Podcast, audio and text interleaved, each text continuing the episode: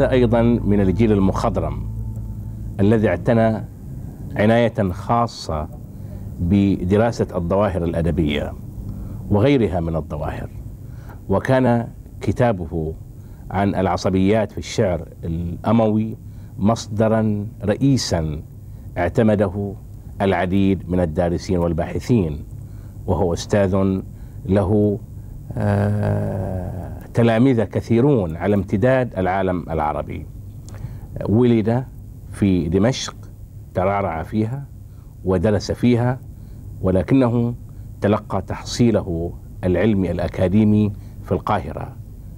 أخذ منها الماجستير والدكتوراه وعاد بعد أن تتلمذ على أبرز مثقفي وأدباء مصر من أمثال طه حسين وأحمد أمين والشيخ أمين الخولي. معنا الدكتور حسن النص. أهلا وسهلا بك. أستاذنا هل بالإمكان أن نبدأ منذ البداية لنجعل هذا الحديث سيرة شخصية عنك؟ أين ولدت؟ في أي حي من أحياء دمشق الجميلة؟ على من درست؟ ما هي المؤثرات التي ساهمت في يعني تشكيل وعيك الأدبي درسنا في مدارس أهلية في الأول لم تكن مدارس رسمية منتشرة ثم انتقلت إلى مدرسة تسمى الملك الظاهر مدرسة رسمية حصلت منها على الشهادة الابتدائية. انتقلت إلى التجهيز اللي يسمونه التجهيز عنبر هذه لها اسم مشهور يعني. كل الطلاب يعني مخضرمين الآن تخرجوا من عنبر.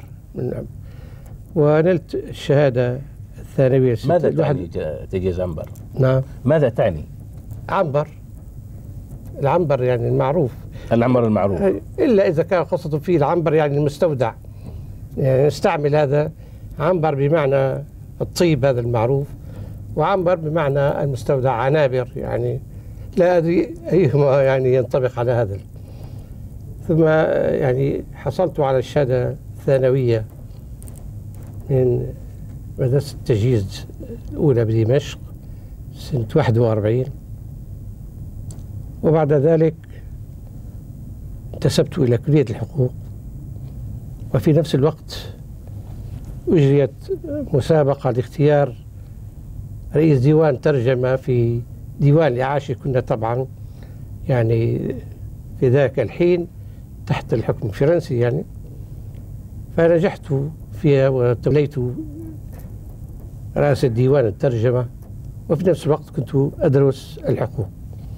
ولكن بعد عام أعلنت وزارة التربية يوم ذاك عن مسابقة لإرسال مبعوثين إلى مصر لنيل الليسانس. ودخلت المسابقة ونجحت الأول الحمد لله وكان برفقتي أيضا الدكتور شاكر يعني رحنا معا. شاكر الفحام أي نعم. ذهبنا معا في الليسانس وفي الدكتوراه ودرسنا هناك أربع سنوات كنا الحمد لله جميعا من المتفوقين يعني. استفدنا فعلا من أساتذة أجلاء يعني لم نأسف أبدا على عدم إرسالنا إلى فرنسا. لأن الجو هنا جو عربي والأساتذة أساتذة عظام. فأخذنا عن كل أستاذ ما يتقنه وما يجيده. وفي سنة 42 نلت الليسانس فعدت إلى دمشق وعينت مدرسا في المدارس الثانوية لأن الجامعة لم تكن قد فتحت بعد. ودرست هناك مدة إلى أن حانت الفرصة للذهاب لنيل الماجستير والدكتوراه وذهبت أيضا برفقة الدكتور شاكر في هذه المرة. فذهبنا إلى جامعة القاهرة وأيضا حصلت على الماجستير في موضوع الخطابة في العصر الأموي. ثم حصلت على الدكتوراه في موضوع العصبية القبلية وأثرها في الشعر الأموي. وعدت بعد ذلك إلى دمشق حيث عينت أستاذا في الجامعة مدة من الزمن. ثم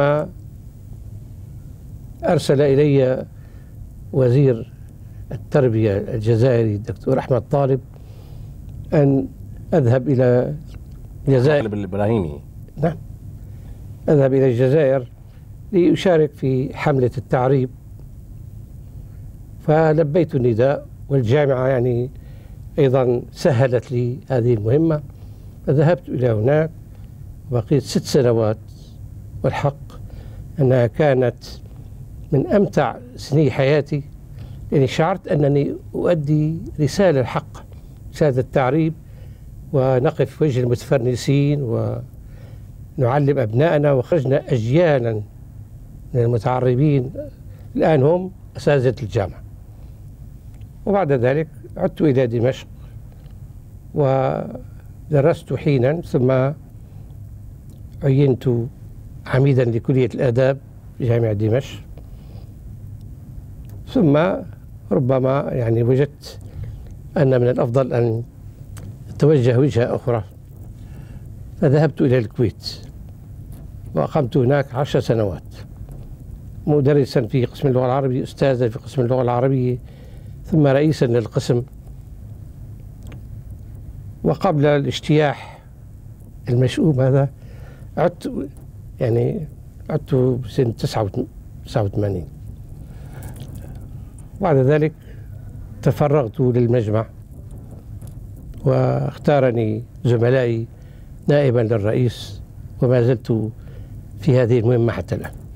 دكتور حسان آه، هل بالإمكان أن نقف منذ البداية عند المحطة القاهرية؟ لقد ذهبت في آه، أكثر سنوات الازدهار الثقافي والأدبي في مصر وكان ذلك في الأربعينات نعم. هل بالإمكان أن تصف لنا هذا الجو الذي كان متلاطما بالسجالات الأدبية والفكرية وببروز المواهب المتعددة في الشعر وفي القصة الحقيقة كما قلت يعني كانت الفترة المزدهرة للجامعة في ذلك الحين إنه كان فيها اساتذه جبابرة عظام وكانت صلتنا بهم صلة الصداقه عقدت أواصر الصداقه بيننا وبينهم. كنا نجلس معهم في أحاديث خاصة في مجالس خاصة. فاستفدنا طبعا يعني من هذا اللقاء الخصب. استفدنا أشياء كثيرة لكن في الواقع نحن أيضا يعني عملنا بجد حتى يعني نكون على المستوى اللائق. نحن من الجيل الذي ربي على القراءة منذ صغره يعني نحن في المدارس الثانوية قرأنا كل الكتب الأدبية الأغاني والعقد الفريد وعيون الأخبار وإلى آخره. لذلك كنا يعني مرتبطين بلقاء هؤلاء الأساتذة وعقد حوارات معهم. وكان طبعا هناك من كانوا؟ محاضرات. من هم هؤلاء؟ يعني قلت أول كان دكتور طه حسين. كان يلقي محاضرات يعني على جميع طلاب الجامعة ليس علينا وحدنا. وأظن كانت عن الشعر الجاهلي ثم الأستاذ أحمد أمين رحمه الله أيضا كان يدرسنا النقد. والأستاذ أمين الخولي كان يدرسنا البلاغة على طريقته هو له وجهة نظر في البلاغة يعني استفدنا منه في المحاكم المنطقية جدا. وكانت أيضا دكتورة سهير القماوي تدرسنا النقد مد الله بعمرها بعمرها. كانت أستاذة أيضا لنا وهي طبعا علم شامخ من أعلام النقد. و يعني مجموعة الأساتذة كانت مصطفى الثقفي النحو يعني كانوا كلهم من ال... وكان دائما في محاضرات وندوات. ثم عقدنا أيضا صلة مع آه، إخوة كانوا معيدين. يعني مثل محمد خلف الله أيضا كانت لنا صداقات معهم ونجلس باستمرار معهم. فالحقيقة كانت من أخصب سنين حياتي يعني. في المقابل هل بالإمكان أن تصف لنا اللوحة الأدبية والثقافية في بلدك سوريا في تلك الفترة؟ الآن أو في تلك الفترة في فترة تلك الفترة يعني. نعم. والله يعني ما كان يعني كان طبعا طلاب على مستوى عالي. كان لا يتخرج عندنا من الشهادة الثانوية إلا كل طالب متين جدا. الأسئلة كانت في غاية الصعوبة. لا ينجح إلا يعني طالب مجد جدا. لكن لم يكن هناك يعني حركة أدبية خصبة بهذا المعنى. كان هناك أساتذة كبار مثل عبد القادر مبارك عبد القادر المغربي كلهم كانوا أعضاء في المجمع. شفيق جبري. علي يعني شفيق جبري كذلك. شفيق جبري كلهم كانوا يعني آه، سعيد الأفغاني يعني كلهم كانوا أساتذة مجيدين يعني.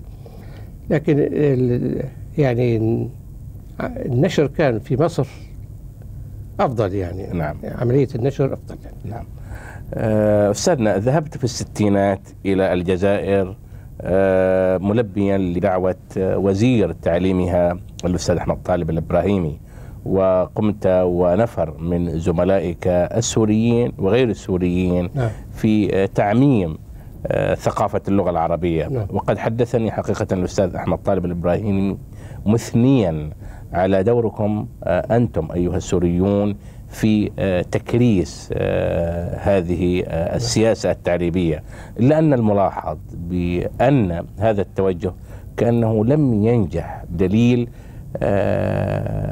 أن الطرف الآخر نعم. المحارب لشيوع اللغة العربية وثقافتها لا يزال موجودا وهو اليوم موجود على الصعيد الثقافي نعم. والسياسي ماذا تقول في ذلك؟ في الحقبة التي كنا فيها.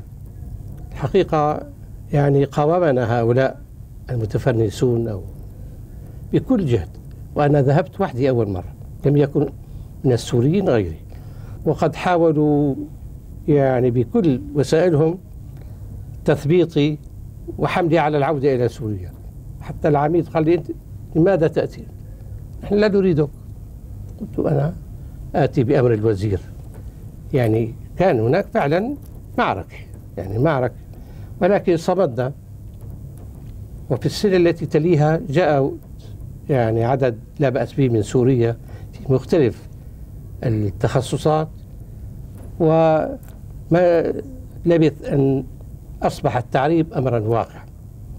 وتخرج عدد لا بأس به من الأساتذة يعني كفاة الذين يدرسون العربية. هذا في تلك الحقبة في حقبة الرئيس بومدين. الرئيس بومدين كان متحمسا للتعريب متحمسا جدا للتعريب حتى إنه كان يريد أن يعرب العلوم. وهذه سابقة يعني غريبة يعني لأنه بلد ما زال يعني يتذكر أيام فرنسا نعلم العلوم باللغة العربية. قال أنا أريد أن أعرب العلوم. طبعا هذه يعني بدأ فيها لكن ما استطاع يعني يمشي فيها أن توفي كما نعلم قبل أن ينجزها. بعد وفاة بومدين أنا معك. يعني حدثت ردة لم يبقى هناك من يدافع عن العربية. يبقى هناك متحمسون للعربية. ما زال طبعا الجامعة تدرس بالعربية لكن ليس الأمر يعني كما نود يعني.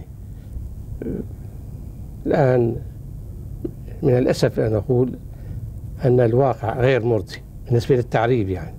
ما هو حجم رقعة الفرنكفونيين في الجزائر؟ عددهم كبير جدا. لأنه طبعا هم كانوا هم يعني الأكثرية الغالبية الساحقة كانوا يعني حتى الناس العوام كلهم يتكلمون الفرنسية ما أحد يتكلم يعني العربية إلا بالنادر يعني ما يتكلم بالعامية يعني. لكن كان هناك جمعية العلماء ومنها والد الدكتور أحمد. كانت هذه تحافظ فعلا على اللغة العربية وكانت يعني حصنا حصينا ضد فرنسا. إنما الأكثرية كانت فرنكوفونية كما قلنا ولقينا عناء كثير في أن نتغلب على هذا الموقف لأن الوزراء وزراء أبو مدين لم يكونوا كلهم مؤمنين بالتعريف. بعضهم مؤمن وبعضهم يساير وبعضهم يحارب حتى. فكنا نخشى فعلا ما حدث الآن. يعني هذا كان متوقعا.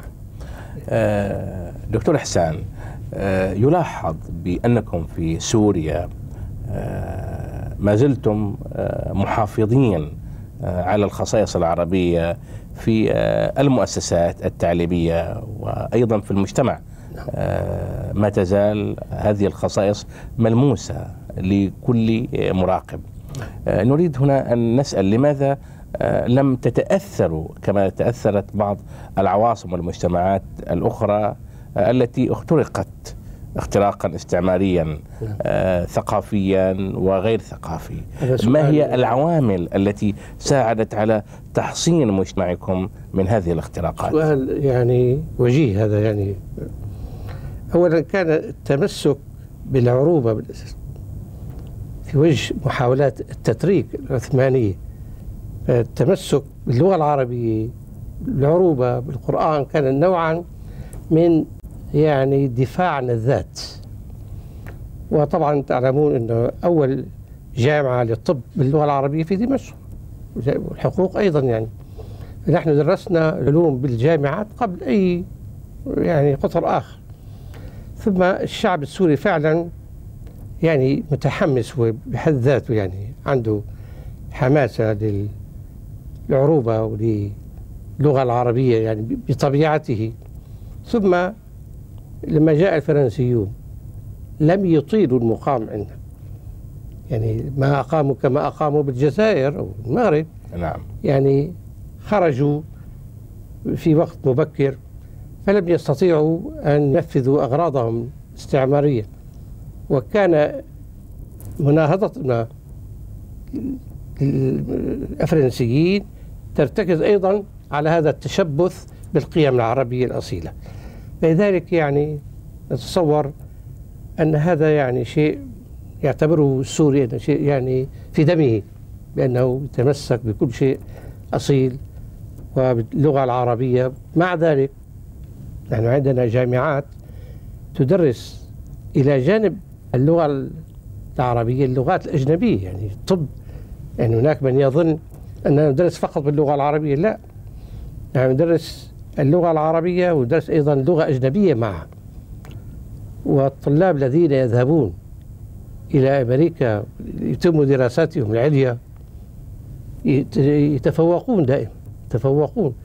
لأنه مهما كان حينما يأخذ الإنسان المادة العلمية بلغته يستوعبها أكثر. يعني أظن هذه قضية مسلم بها.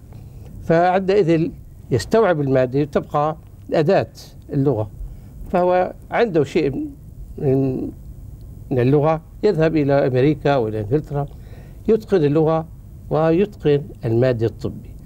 الآن في عدد ضخم جدا من السوريين في أمريكا في إنجلترا في كل هذه العواصم يعني متفوقون في آه، مهنهم وفي تعليمهم. أساتذة كبار أطباء. ف أنا فقط أريد أن أشير أنه لا لا مجال للخوف من التعريب. لا هذا توهم يعني بأنه تعريب العلوم هذا يعني غير ناجح وأن اللغة العربية لا تساير العصر لا تساير متطلبات العصر. أظن هذا الكلام ليس علميا ليس علميا. أجدادنا باللغة العربية تعلموا الفيزياء والكيمياء والطب والهندسة ونبغ منهم عظماء وهم يعني باللغة العربية. دكتور حسان آه، هل بالإمكان أن آه، نتعرف آه، إلى قصة تأليفك لكتاب العصبية القبلية وأثرها في الشعر الأول. طبعا لما يعني هذا الموضوع كان هاجسا لي قبل أن يعني أختاره لأنني أثناء قراءاتي لاحظت أن عامل عصبية عامل قوي الحقيقة. طبعا نحن لا نقول إنه عامل يعني إيجابي لا وعامل سلبي لكنه كان قائما. حياة العرب في ذلك الحين كانت تستلزم هذه العصبية كانت نوعا من الدفاع عن القبيلة عن الذات عن وجودها. فأنا أثناء قراءاتي يعني شوف رأيت أنه هذا البحث ممكن أن يعني أتولاه. تورطت فيه لأنه يعني كلفني من الجهد والمشقة شيئا كثيرا. مراجعة المراجع واختيار المواد واختيار لكن بحمد الله جاء يعني بحثا وافيا يعني أثنى عليه مشرفون ويعني سد فراغا في الدراسات يعني الأدبية وتأثيرها. العصبية القبلية كمقوم من مقومات الشخصية العربية. آه، يبدو آه، أن هذا المقوم ما يزال موصولا حتى عصرنا الحديث. آه، وكاننا نحتاج أيضا إلى ابن خلدون آخر لكي يحلل لنا طبيعة هذه الانقسامات وهذه الصراعات الموجودة في المنطقة العربية المعاصرة. حينما نعود إلى جذورها. فالجذور هي الحياة القبلية. توزع العرب إلى قبائل. في مجتمع ليس فيه دولة ولا سلطان ولا شيء. كانت كل قبيلة مضطرة أن تدافع عن ذاتها عن وجودها عن بقائها. العصبية كانت يعني وسيلة وقائية لحماية القبيلة. فلذلك كانوا يعني إذا كانت القبيلة غير قادرة على أن تدافع عن نفسها ليست جديرة بالحياة. قومي وإن كانوا ذوي عدد ليسوا من الشر في شيء وإن هان. يجب أن تكون القبيلة قوية حتى تكون جديرة بالحياة. فمن هنا أصبحت العصبية شيئا يعني في نفس العربي أصيل يعني عميق الأثر جذور جاء الإسلام طبعا حارب العصبية. حاربها بأحاديث بآيات. وجعل المؤمنين جميعا إخوة. لا فرق بين عربي وعجمي إلا بالتقوى. لكن بعد فترة يعني الخلفاء الراشدين عادت العصبية فأطلت برأسها في العصر الأموي لماذا؟ لأسباب كثيرة. منها أن السياسة التي اتبعتها الدولة الأموية تطلبت أحيانا أن تثير الخلاف بين القبائل حتى لا تجتمع القبائل على معارضتها. فهي تؤيد اليمنية تارة وهي القيسية تارة أخرى يعني حتى على مبدأ فرق تسد يعني لا تريد أن تجتمع كلمة القبائل عليها. كذلك كان هناك أسباب أخطر من هذه أسباب اقتصادية. أنه ربما كان القبيلة في العصر الجاهلي لها شيء بعض الماشية غدير ما يعني ليس لها آه، يعني ثروة ولا أما في العصر الأموي فأصبحت هناك ثروات هائلة العرب فتحوا بلادا كعوائد فيها الفتوح. خيرات وفيها نعم. فأصبح التزاحم على هذه الخيرات تزاحما حيويا أصيل لذلك كان كل قبيلة تريد أن تستمتع هي بالقدر الأكبر من هذه الموارد الاقتصادية وحدثت يعني في حروب مثلا قيس وتغلب في الجزيرة. أنواع من الفظاعة لا يعرفها العرب في الجاهلية أبدا. أنهم يتنازعون على الأرض. على الأرض على المراعي والقصبة لا على غدير ماء الأسباب الاقتصادية لها يعني عامل كبير. هناك أسباب اجتماعية أيضا. المصاهرات مثلا. إذا أصهر الوالي إلى قبيلة فإنه يؤيدها على غيرها. أو أصهر الخليفة يعني بعض الخلفاء تزوجوا من قبيلة قيس فهم يحامون عن قيس. أيضا كان هناك عامل آخر أخطر من هذه وأن العرب لما انتقلوا إلى الأمصار هاجروا نزلوا في الكوفة. بصرة وفسطاط والشام نزلت كل قبيلة بخطة لوحدها ما امتزجوا لم نعم. يحدث امتزاج نعم. فهذا أصبح أقل احتكاك بين قبيلتين متجاورتين يؤدي إلى نشوب فتنة قبلية. فزاد استعار العصبية القبلية بدلا من أن ينطفئ بسبب هذه العوامل. بعد ذلك يعني لما تم اندماج أو لم يتم حتى الآن كما أقول يعني تم اندماج كثير من القبائل و يعني يتمنى أن تزول هذه النعرة القبلية لأنها الحقيقة يعني داء يفتك في في الأمة يعني. دكتور حسان أيضا من اشتقاقات العصبية التعصب يلاحظ بأن هذه السمة أصبحت مسيطرة على كثير من المفاهيم السياسية والثقافية في المجتمع العربي المعاصر. نعم. كيف تسبب هذا الشيوع شيوع التعصب رغم أننا اليوم نعيش في عصر مفتوح عصر الثورة المعلوماتية الهائلة؟ هذا يعني يرجع ربما إلى طبيعتنا يعني. إذا تحمسنا لشيء نتشبث به ونرى لا نحتمل أن يخالفنا أحد. يعني ليس لنا سعة الصدر لكي نتقبل أو على الأقل نناقش الآخرين بأفكارنا.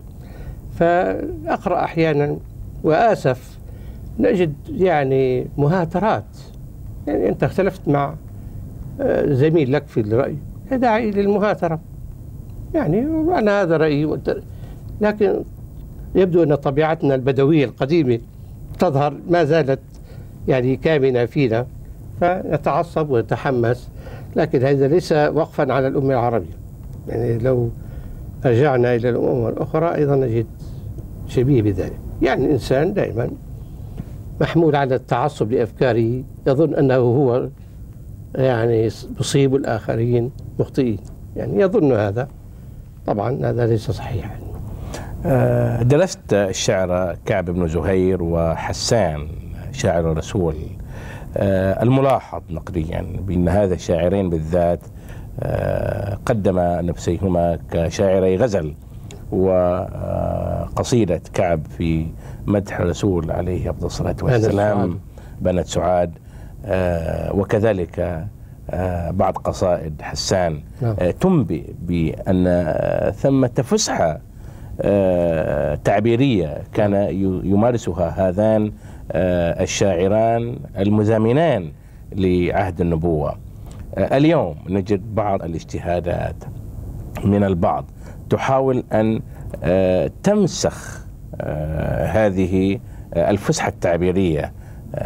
ويقوم البعض بإلغاء هذه النصوص ويدعون بأنها منحولة. منحولة وأن هذان الشاعران لم يقولا هذا اللون من الشعر الغزلي. فكرة الانتحال يعني. تعلمون قصتها وموقف نعم. موقف الناس منها. نعم. هذا الانتحال كان ظاهرة يعني ليست بالضخامة التي صورها دكتور طه حسين. في العصر الإسلامي فعلا وضعت وضعت أشعار على لسان حسان خاصة. من قبل بعض الأتقياء يعني إنسان يريد أن يرثي النبي عليه الصلاة فيضع قصيدة وحتى تذيع وتشتهر. يقول قال حسان ولكن المتفحص يستطيع أن يتبين أنها ليست لحسان. إنما ما وضع لا يتجاوز يعني نسبة بسيطة جدا. أما شعر حسان الثابت معروف يعني. وغزله؟ معروف يعني أنه هذا الشعر لحسان وهذا الشعر لحسان. يعني ما في مجال للشك يعني في صحة كثير من قصائده. إنما وضعت نحن نجد ونقول والله هذه القصيدة ليست على نهج حسان فيحتمل أنها موضوع. حتى ابن هشام في السيرة حينما يأتي بأبيات لحسان يظهر شكه فيها حتى ابن هشام. وهذا لا يصح ما هي طبيعة هذه الأبيات؟ هي يعني كثير منها يعني يتبع العصبيات يعني قبيلة ضد قبيلة تضع على لسان حسان حسان يمني من اليمن وطبعا قريش مضرية عدنانية. أحيانا يعني يضعونها لهذه الأسباب وأحيانا كما قلت يضعونها لأسباب تقوى. يريد أن ينال ثوابا فيضع أشعارا على لسان حسان. وأين الثواب في هذا يعني؟ ولكن قصدت هنا آه، المنزع الغزلي الذي كان يطبع بعض شعراء آه، العصر الصدر الأول. يعني غير حسان طبعا. نعم. كعب بن زهير مثلا. نعم. وقصيدته الشهيرة بنات سعاد. المقدمة الغزلية هذه مقدمة تقليدية في الشعر العربي موجودة منذ القديم. إيه، كما نستهل الآن مثلا أحيانا بعض آه، مثلا أناشيد بمقدمة فكان العرب يقدمون لقصائدهم بالغزل وبوصف الأطلال. هذا معروف. والقدماء نعم. والقدماء حا يعني حاولوا تعليل هذه الظاهرة. لا السؤال هنا تعليل. السؤال هنا هل قال كعب بن زهير قصيدته هذه أم أنها محل شك؟ لا لا. قالها بدون شك. لا قالها بدون شك. وابتداها بين السعاد وهذا لم يذكر الرسول عليه ذلك إنها يعني تجري على أساليب الشعراء في ذلك الحين. يعني في قالوا كيف يعني يتغزل وبحضره الرسول. هذا النوع من الافتتاح لا ليس فيه يعني ما يؤذي الرسول عليه السلام أو يعني ينال من قيمة القصيدة. هذا شيء معروف يعني ما ليس فيه ما ينكر ابدا. يعني أسلوب شائع عند العرب. طبعا كعب كان كما نعلم يعني أبى الإسلام ولم يوافق أخاه بجيرا. نعم. بجير أسلم هو رفض أن يسلم. ثم أهدر الرسول دمه لأنه هجا المسلمين فجاء مستعيذا مستجيرا وقال هذه القصيدة فهي أول قصيدة يلقيها بين يدي النبي عليه السلام. لكن لا يعني لا ضير عليه إذا ابتدأها بالغزل. لا نقول غزل نقول نسيب. الغزل معناها في نوع من ال يعني العاطفة الحقيقية معنى نسيب كلام يقال يعني على عادة العرب القدماء ليس فيه ما يضير. يعني. شكرا دكتور. شكرا.